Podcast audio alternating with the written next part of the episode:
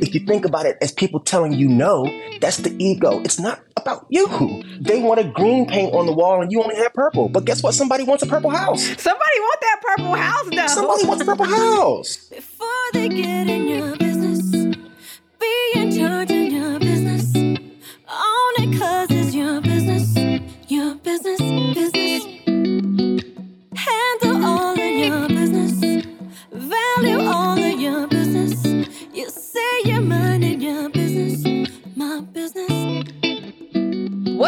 What's up? Good people? Welcome into Montgomery and Company. Listen, I'm talking to a thespian today. All right, that's what Juju called him, and I loved it because it's so true. In the purest sense of the form, Khris Davis, who is the lead in the new Big George Foreman movie that's out in theaters April 28th, you can just see his passion. You can just see his talent. You can just see it all oozing. And I'm so excited I got to talk to him. He covers the story of the Olympic gold medalist to world heavyweight champion boxer George Foreman. I mean, his story is incredible. But every time someone's telling someone else's story, you also get a little bit of their story. And that's exactly what happens with Khris. Check it out.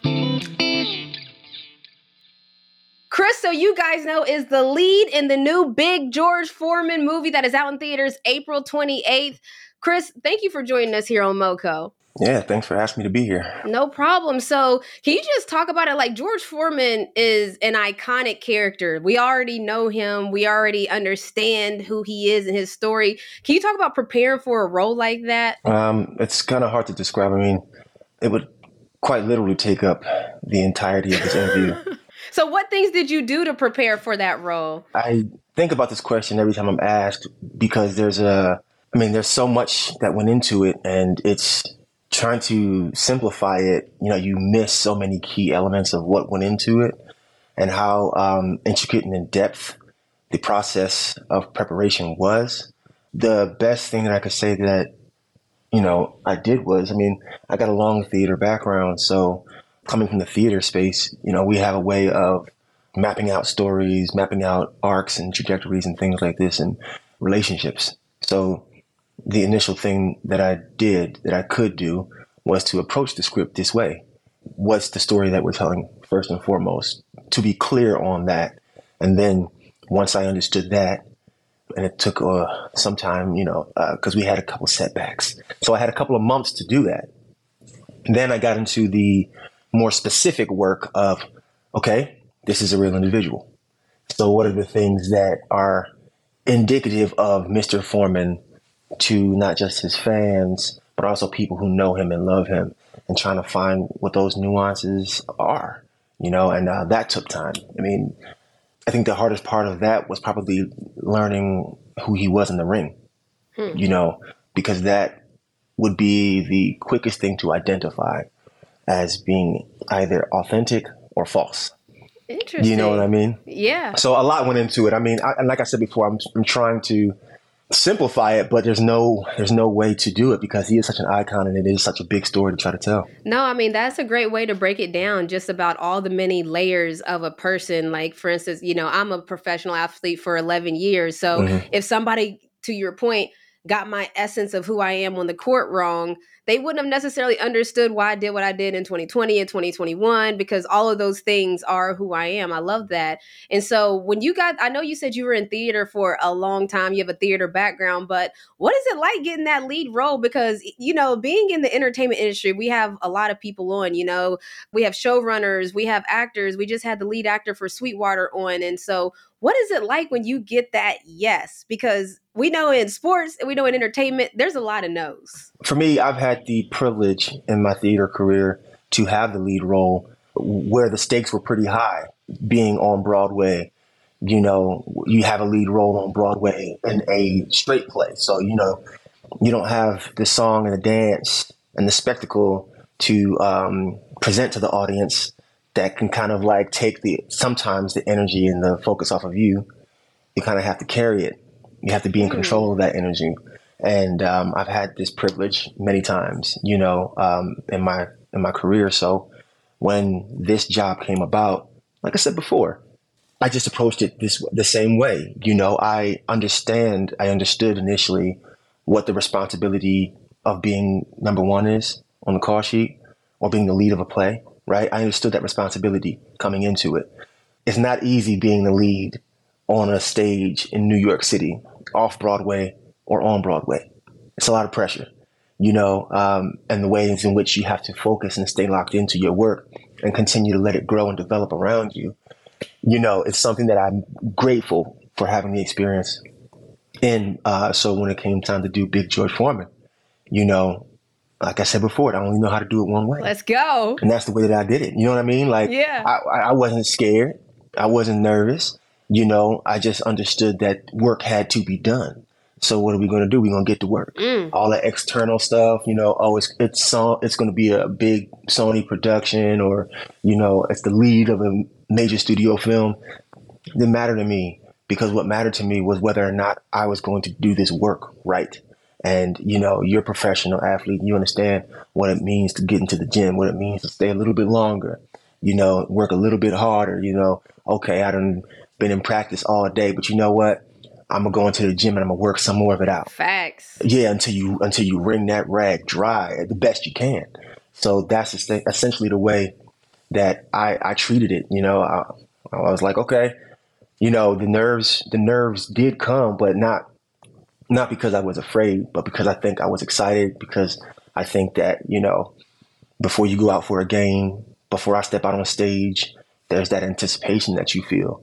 You know, that readiness that you feel, and uh, that's what it was for me. Dang, that's so lit because even how, hearing you talk about that being the first on the call sheet, it sounds very similar to like I've been the captain on my basketball team a lot of times. And you talked about that staying extra, doing that extra work, honestly, putting your pride to the side. You would think not being at the top of the food chain would be that. But when you talk about being number one on the call sheet, a lot of people might not know what that means. So, what type of things come along with being because you've been number one now on Broadway, which we're going to get into that a little bit, but now on a, a feature film, like you said, Sony. So, what, like, because for Captain, I can think of a list of things, but I don't necessarily know what it's like being number one on the call sheet. Well, being number one on the call sheet, you know, what that comes with, and, and I, I think a lot of people misinterpret it because they're looking at the exter- external things, what you can get out of it, and not necessarily the responsibility of it. And what I mean by the responsibility of it is that, like, your energy sets the tone every single day. Everybody's relying on you to show up, to be prepared, to know your lines, to know what's happening in the scenes.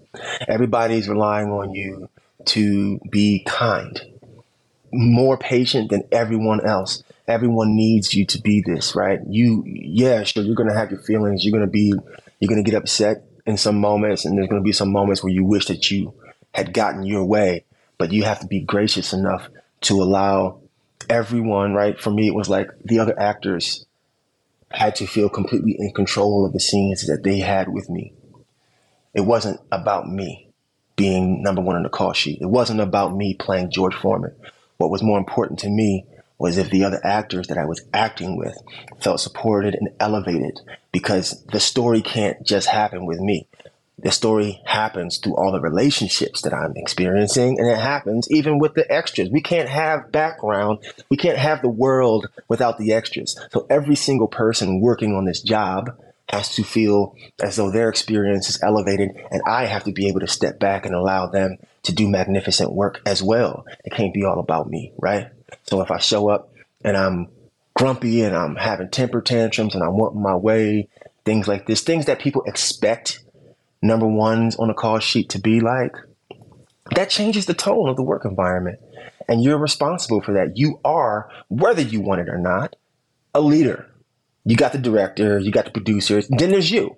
So, how are you managing the workspace? How are you making people feel comfortable, seen, heard? Are you making space for people? And are do they feel confident enough to trust you in the work that you're doing? You understand what I'm saying? Definitely. So if I'm making the sacrifice, which I did many times in this film, what it does is it allows other people to have permission to also go a little bit extra, to put in more work, because they see me doing it without complaint. I'm showing up. I'm not asking for no excuses. I'm not asking for no handouts. I'm not asking nobody to make it easy for me. You know what I'm saying? And I think that that's what comes with being number one in the call sheet. And I, that's something that I admire from actors who I've looked at in my in my journey. you know, and hearing about them as number ones on the call sheet when people speak so graciously about them. And they talk about how being on set with them just was beautiful, it was magnificent, and then they still showed up and did magnificent work on screen.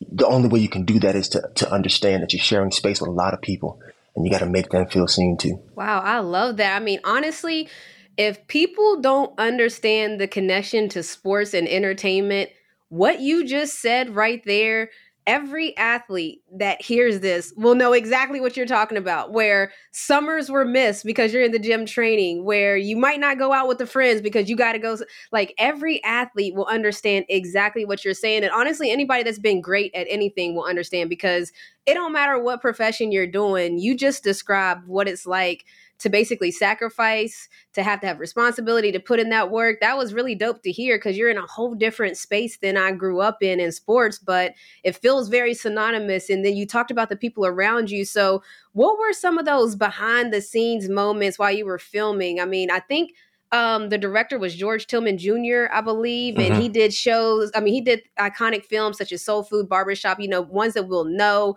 What was it like working with with George Tillman Jr. and and just any of those behind the scenes moments? Forest Whitaker is in the cast. I mean, including yourself. You guys have a very powerful group of actors. Yeah, I mean, working with George Tillman Jr. was like again, what I wanted him to know is that I'm not here to just be an actor. I'm not here to be told what to do. I'm here to help elevate your vision. I'm here to help you. I'm here to be a partner with you. And that's where what I meant earlier when I was talking about doing as much work as I possibly could on my own, because I wasn't just about to walk into this and expect that he was going to create some story for me and that I was going to magically be able to fall into it. That's wrong. You know, I'm not here to be, uh, I'm here to be a collaborator, you know, of the vision. I'm here to find the nuances and the, the things that, you know, he couldn't see, that he can't see because he has the overall vision and mine is to find the subvision, those, those, those nuances that make that overall vision um, more exciting. And that's where the collaboration came in. And that's where the partnership came in. Um, so working with him, you know, over over the course of about a year or so, you know, we had a lot of phone conversations. We talked about the story we wanted to tell. We, we were breaking it down moment by moment, and uh, we developed a relationship where we trusted each other quite a bit. And he knew that he didn't have to worry about me. And for me, I was like, hey, I would do my thing, and I go over to him and I say, "Did we get it?" and he say, "He said, yeah." And I said, "No, no, one more. Love that. You wanted to get it perfect. You wanted to get that. Well, I there is no there's no way to make it perfect, but it's did we get your vision? Mm. And do we have the layers that I was explaining to you? Wow. Did we marry those ideas? Was it successful? And if not, if there was even a hint of a question mark, even if it was a good take, we got to do it again. Right? So that's what it was. And and George Tillman Jr. is all about the work too. All the external stuff, he wasn't concerned about that. And he's thorough. He's one of the most thorough people I ever worked with. You know, um, and Forest Whitaker, with him, you know, I I was like, look, I didn't want Mr. Whitaker to think that he had to hold the scenes by himself. You know, because I, I have a lot of deference and respect for Mr. Whitaker but I also wanted Mr. Whitaker to know that he can rely on me too as a scene partner and that he doesn't have to pick up the weight for me. And I just wanted him to be able to do his thing and just know that I would be able to keep up my end of the bargain, you know? And that's that's what that working relationship was like. So when we started working together in our scenes, that's what it was. And again, having the experience that I've had in theater, working with theater giants, you know, the Forest Whitakers of theater you know, gave me the experience that I needed to stand across from such a great man and to perform and, and to be quite quite honest, you know, Mr. Whitaker and you know uh, George Tillman aside, literally every actor that was standing across from me was bringing so much to the table. They were all so thorough. They were all so thorough. You know, uh, Jasmine Mathews, right? When when she plays Mary Joan, when she when I saw her audition. You know, we were auditioning on Zoom. Man, the first thing that stood out to me was how intellectual she was about the work. Boom. That means the external stuff doesn't matter. That means she's locked in, right? Uh, uh, Sullivan Jones, locked in. You know, everybody was so locked in. Sonja Sohn just locked in. So it made for a really impactful work environment, but also all of those people showing up when they came to work. Nobody could say that Khris Davis wasn't locked in and that they could trust that I'm going to be here to tell their story too. They could trust that they can lean on me. If you need a little bit of help here, there, just look at me, give me some looks. I, okay, because you know I'll be able to. That's what theater does for you. But uh, yeah, it was it was a nice work environment with everybody, just powerful people, powerful actors. I feel like you set the tone. Like I firmly believe this in sports. You talked about you're the first one on the call sheet, and that sets the tone. So you probably set the tone for everybody, letting them know that you're serious about this role, and they were as well. Not saying they weren't beforehand, but when you look to your left, I've been on the court, and I look to my left or I look to my right, and I see people just as locked in as me. I'm like, let's go! Like Let's it just go. gives you this, it gives you this feeling, and so. Yeah. I'm, I'm curious, like, what are those differences? You said you've worked with the Forest Whitakers of Broadway. What is some of those differences in? Because I know Broadway. I always, I'm a huge fan of Broadway. We go every time I go to New York. I try to hit a Broadway. I've been a producer on a Broadway, but I'm just curious, like, what are your different preparations as opposed to Broadway to now you're in the big screen? Um, I think that storytelling is storytelling, and they both require the same amount of uh, work and uh, care and honesty. Um, uh, at least with, within within you know film, I I think I don't think I know completely, but I would like to believe that it takes the same amount of work. And the actors that I admire and I have admired throughout the years, it seems as though they're that thorough you know, you, you can't do that kind of work without really getting in there and deconstructing that thing to its on its cellular level and then putting it all back together to form a new thing. You know. So in theater, the difference is you're rehearsing six days a week for four six weeks. You know, then you have two weeks of previews where you're performing in front of people, but just that's just the practice. Those are the warm ups before you open the show. Then you open the show, and then you're on that show for four months, six months, a year, two years, and then you perform it. It's just going over and over, but you get to live in that story and find new things in that story and continue to build on that story. So the way that you started telling that story, the way that you end telling that story, it can be a completely different story from beginning of the process to the end of the process, and it should if you're staying locked in the work, because it'll you'll continue to discover new things. Film, you don't have these rehearsal processes, so a lot of the work is on you, you know, and then you meet the director, and hopefully you can collaborate, and where you can grow is essentially doing different takes. But the challenge is you're not telling a full arc every day. Right. You're telling, You're telling pieces. a piece of that story. Yeah, and you know, some you know when we filmed, we filmed out of sequence. So there'd be some some days. So I would be the young George, Job Corps, right, Uh-huh. all the way to Friday. Now I know on Monday we're going to do the the Joe Frazier fight. Okay, so I got to go from 17 to 19 all the way up to 32 or 28 In one week. in one week. So now my this week I've gotten my weight down to 220 to 225 or 228, Yeah. right? Mm-hmm. So now I got to go be heavyweight champ. Okay, so now today or tomorrow I start to put on weight so that on Monday I'm 242. No, Khris. You think I'm joking? No, no. You think I'm Are you, joking?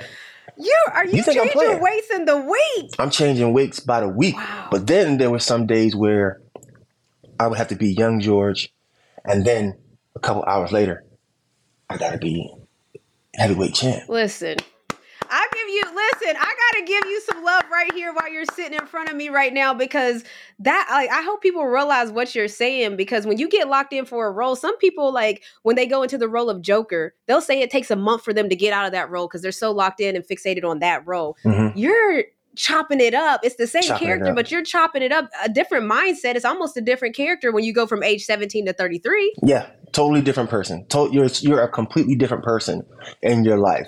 The circumstances are completely different. What you want is completely different. How you think of the world, how you view the world is completely different. I mean, for me, it was even down to how do you make it authentic that he's younger? I'm not 17, or 18, or 19. And I'm also not a small guy. You know, um, on average, right? Uh, I'm like, I'm 6'4, and my average weight is about 230 to Oh, you're a basketball player. What? Right. what, Khris? So I'm not a smaller guy, right? So, but I have to go younger. So I, what's happening with the eyes? When you're younger, the eyes have more hope. You know, they're a little mm. wider. You know, they have more curiosity. There's a bit of a sparkle there. You know, how do I shrink myself? When, I, when you're younger, you have a little less control over your limbs and, and things like this. So let's add some of that lack of control. Okay, then we get older, and now the eyes, they're not so big, right? Looking for some something to get into. They're not that curious. Okay, now they're a little settled, a little jaded. Now you got a little control over your body, right? It's 28 to 32, right? So then now we get that. We broaden the shoulders out, right? So if I got to go from 30, 30, 28 to 32 back down to 17 or 19, well, then these are the things that I understand physically I have to um, manipulate in my own body and in my own psyche to make this happen, you know? So it was it was an interesting journey, and you know, like I said, the juxtaposition between theater and um, and film, and sometimes you do jump timelines, which is what I had to do in Death of a Salesman. I mean, right after filming George Foreman, Wow. you know, you can experience that, and I think that what gave me the ability and the understanding of how to do that was the fact that I had been doing theater for so long, and I understood how to do some character work. I understood where the story lives in my body. I understand where the moments live in my body. And I oftentimes say, doing theater is the closest thing you can do as an artist mm-hmm. that is to a team sport. It's like mm. athletics. It really is. I can see that. Oh no, it ain't no joke. I can see it because even talking to you right now, it's like you could be on a team easily. Like the way you think, the way you prepare, as in I'm gonna hold up my end and I'm gonna be Yeah. the captain. You're you're one on the call sheet. And you also made me think of something. I'm curious if you'd ever want to direct or anything, because hearing you talk, it's like you absorb and you're so thoughtful. And I remember talking to Michael B. Jordan, and he was talking about his relationship with Ryan Coogler and seeing how they interacted. And then he went and on Creed 3, now he's not only acting, but he's the director because he he saw that as the next step in maturation. And so it's like with you, are, are those some of the type of thoughts that you have that you're, you're like, I love it in this acting space? Or would you want to be a producer, director? Because you seem like a purist in a sense of like you, Yeah. you know what I mean by that? I mean in the I- I best am, way yeah. possible. Like that you absorb whatever it is that you're in, whatever character in, you absorb all of it. So is that like what you know, what are your thought process when it comes to that? Sure. I mean, the older you get, the more of a responsibility you have to make space for others to act. You know, and you kind of step back and you you help guide as a director or a producer. And sure, that's the logical next step. You know, uh, so I I'm I'm fairly certain that at some point in my career that will happen. That will actually It be a certainty. I'm gonna just tell you, so. it will. It will. Yeah. Well, but for me, it's this journey has been really, you know, you said purist, and I think so because I'm so attracted to stories and storytelling, you know, because I do believe that I do believe in the power of storytelling. And when you really think about it, and this is the responsibility we have in this industry, how we live our lives, how we address situations, how we heal, what we wear, what we think about, it all comes from what we do in the entertainment industry. So if that's the case, then I, I guess that I can change someone's life. I can change someone's mind. I can be impactful. I had this thought, and I was telling my mother this the other day because I like to bring a lot of school groups in to what I'm doing. So I bring them to Broadway so they could see me. I'm from Camden, New Jersey. So I bring a lot of kids up to, to the shows to see me when I'm on stage. And, um, you know, I like to go back and be accessible. You know, it's one thing to say you're from there, but it's another thing when a kid or even an adult can see you and you're real and you're tangible. You know, years ago, I was thinking to myself, because, you know, you read these books and you read about how people have impacted change through legislation or through marching and suffering in that way. And, you know, you go to a couple marches, you you raise you raise your voice, you know, you uh, stir the pot a little bit, but then you wonder how can I really make a change, right? And for me, I feel like acting is that for me on a spiritual level. I don't know what or who I'm going to impact. I may never know them. I may never know why this is what I'm doing, but it feels like a spiritual thing for me. And acting lots of times feels like a spiritual experience for me. So yeah, uh, I just want to continue to tell stories, understand how I can impact people, understand why I'm telling this story. Lots of times I know what the story is going to say in the first like 15 pages because I, you know what I mean? Yeah. Not because I know the story, but because I think I understand story and, and that's a part of this journey for me. And, and if I am a purist, so be it. But I think that overall, I want to just at each stage in my life master what it is that I'm experiencing and articulate that through the lens of my art and hopefully I can change someone's life. No, that is that's beautiful. Honestly, like to be a purist and to feel it on a spiritual level. I think a, a, lot of people would love to connect to their work on a spiritual level. I think that's where you're optimizing yourself, where your job is also your passion, which is also what you mm. think. Like that's where it seems like you're aligning right now. And so, what type of role? Like we know that you've now played a famous sports star, and so mm-hmm. what type of role?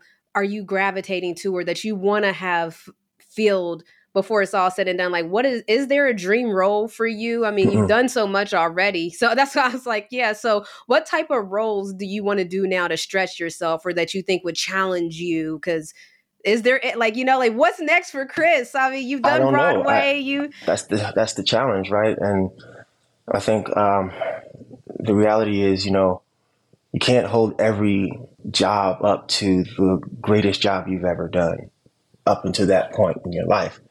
There will never be another experience like this. I'm certain of it. Because at this point in time in my life, this was it, right? And you could say this is the dream, the dream role, the dream job. I could have never imagined this job. If you would have asked me five years ago, what's your dream role? Playing George Foreman would have never come out of my mouth. you know, playing George Foreman in a major studio film would have, I could not have imagined that, right? So the dream roles are revealed to you, right? They are revealed to you, they are experiential. And then you're like, that was it. That was the one. I hold no expectations around any type of work. I think that's limiting because you can expand and explode in any type of storytelling scenario in ways that will surprise you. And lots of times, all of the elements may come together to make that possible. Like the team you're working with. You could be working, like on this job, so many fantastic actors. I elevate them, they elevated me. You know what I mean? They lifted me up. They held me up, and it was fantastic to stand across with them and watch them work. I was in awe of everybody you know? So this was the dream role. And then five years from now, there may be something else that'll be on the radar.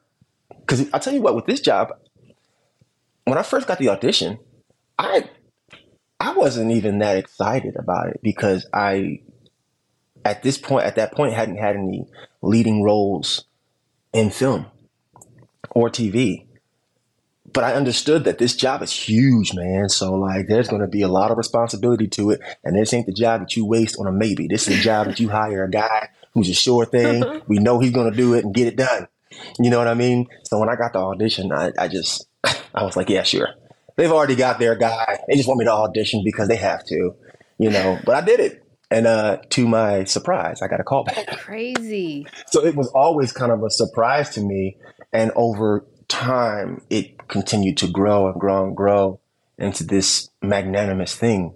And I think that even up until the point where um, we started to get closer to the premiere and the release date, I still, I still didn't understand uh, just how uh, massive it was Massive. It's in the box Yeah. office. It's in theaters. Like, yes, this is a big deal. April 28th. Yeah, I was just, but that's, but that's me. I'm so like, I'm so locked into just did did we tell the story right, and and that's what matters to me. And will it be impactful?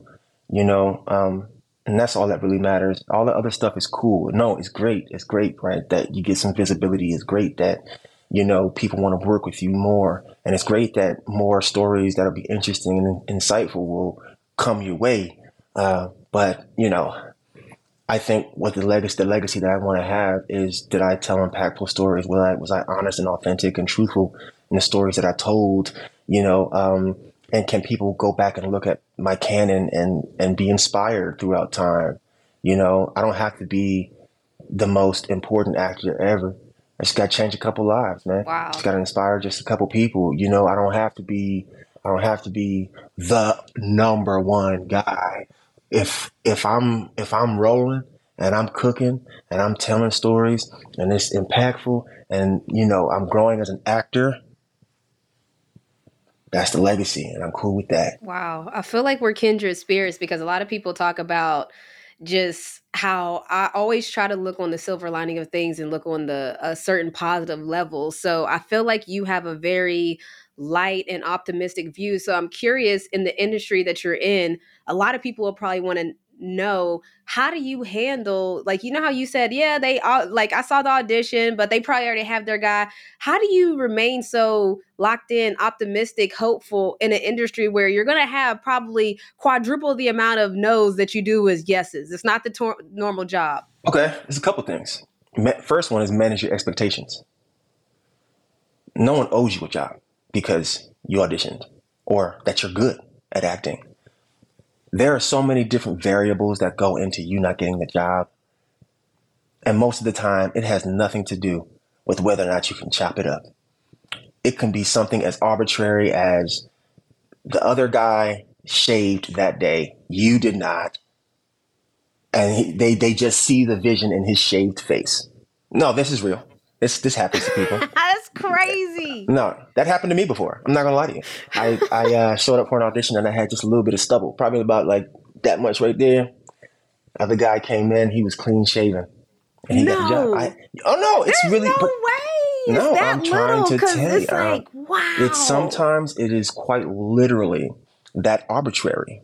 You know, uh, she wore braids today. She had her natural hair out. The character has to have braids. Right that's it That's it. It's arbitrary stuff. You'll never figure it out. So don't try to think for the director. Don't try to think for the producer. Don't try to think for the casting director. You show up, you do the work, that's it. And let it go. It's not your job. It's not your job until you get the job. All right? That's it. You're going in there, you're talking to them, you're saying, hey, this is what I have, this is what I could do. You want to work together? No? Okay, cool. See you later. Maybe down the road. So manage your expectations. Nobody owes you that job. And just because you don't get a job, it don't mean you can't act. It really doesn't mean you can act, can't act. And number two, be mindful of where you fall short. Be mindful of where you fall short. Do not get in your head about where you went to school, what kind of plays you did, the kind of actor you think you are. See where you're lacking and be willing to have the humility to fix it and grow. Bottom line, as a theater actor, I'll tell you, transitioning from theater to film is one of the most difficult things to do. You would think it would be seamless, but it's not. It's not at all. Um, the ways in which we express things on stage reads like overacting on camera, i can see that like to a tremendous degree, right? So if I'm a theater actor and I'm auditioning and auditioning and auditioning and auditioning for TV and film and I'm never getting a job, but I'm always on Broadway and I'm always killing my auditions and I'm like, man, something's wrong with the industry, man. They don't like good actors, man. They don't like people who are really talented actors. But every time I see myself doing an audition, I can't see that I'm doing too much because I'm in my own head about myself. See where you're lacking. See where you need to grow. Just because we can do things on stage, TV and film is a whole different thing. It's like, and I tell people, acting is like sports. You go to somebody, you say, I'm an athlete. They say, What sport do you play? Can you play basketball, baseball, football, hockey, soccer, lacrosse, tennis, table tennis? What sport do you play? Basketball. Right?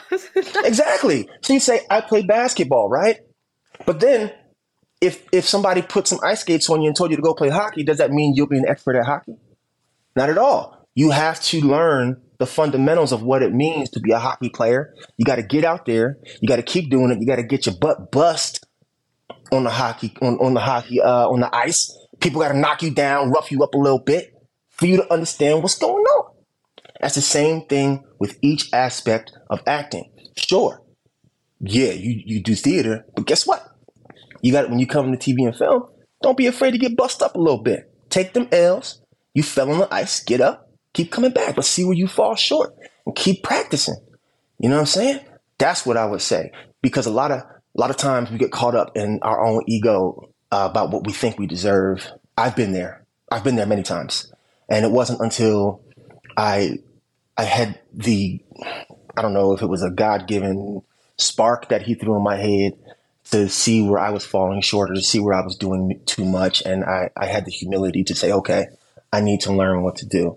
I need to learn how to be better, you know, at being on TV, uh, at being on screen, at, at being recorded, you know, and it took some time and it took a little while. And each job I did, I learned a little bit more, but I was willing to say, hey, man, I, I, am just going to sit back and uh, take these lessons and take these lickings, man. And gracefully, gratefully, when the opportunity came to do Big George Foreman, you know, I had I had still in that time had the willingness to learn. I mean, even watching Mr. Whitaker the first time we met, I was learning how to act on screen.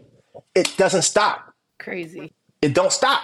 So always be open to that. You know, see where you're falling short, and be willing to grow from that. I think a lot of people, and it doesn't matter what profession you're in, there's massive layoffs in the tech world, there's massive layoffs everywhere. People are trying to figure out how do you handle those no's? I mean, you're used to it because you get so many. So thank you for that. And I'm curious, it's never you know, a no. You, it's never a no. It's like never that. a no. No one told you no. No one told you no. That's the thing. No one's saying no. They just made a different choice. It's not about you. It's about the story they want to tell. Don't make it about you. You're perfectly fine. You're doing great. You're doing great. You can act. Keep on working on yourself. Keep on working on your skills. But it's never a no.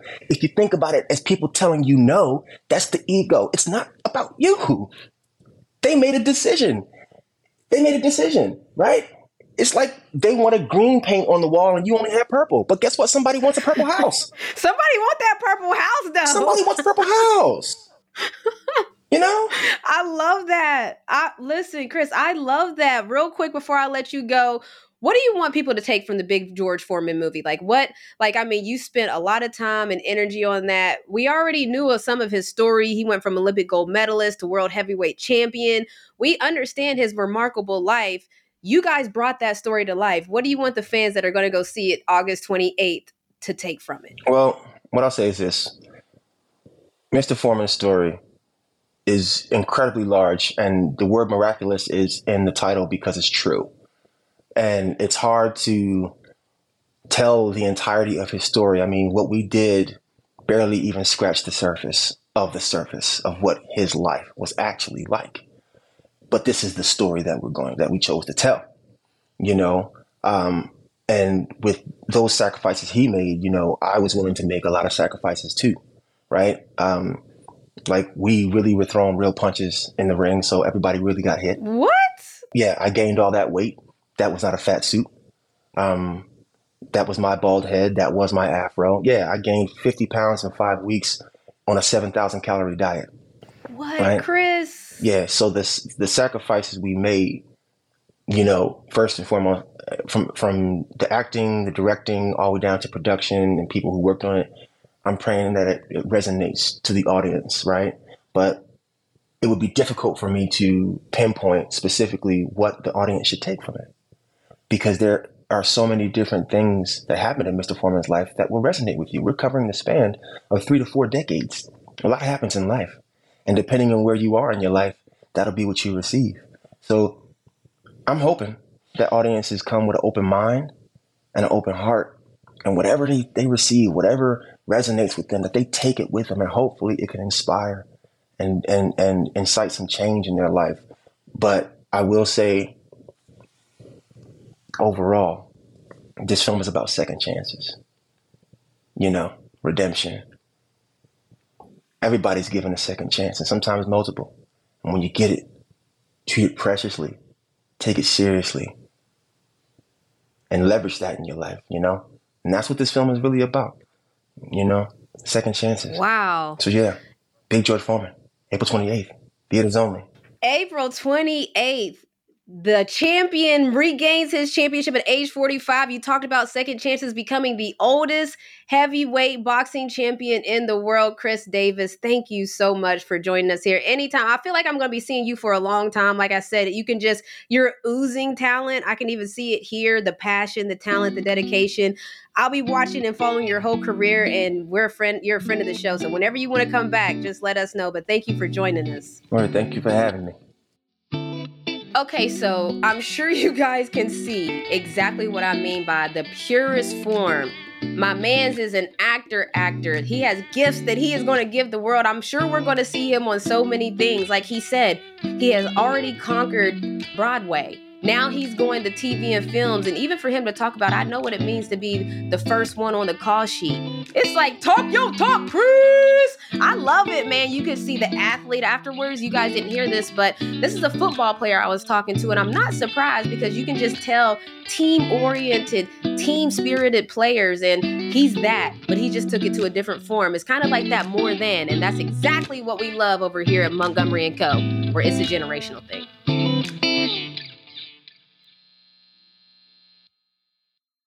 Introducing Wondersuite from Bluehost.com, the tool that makes WordPress wonderful for everyone.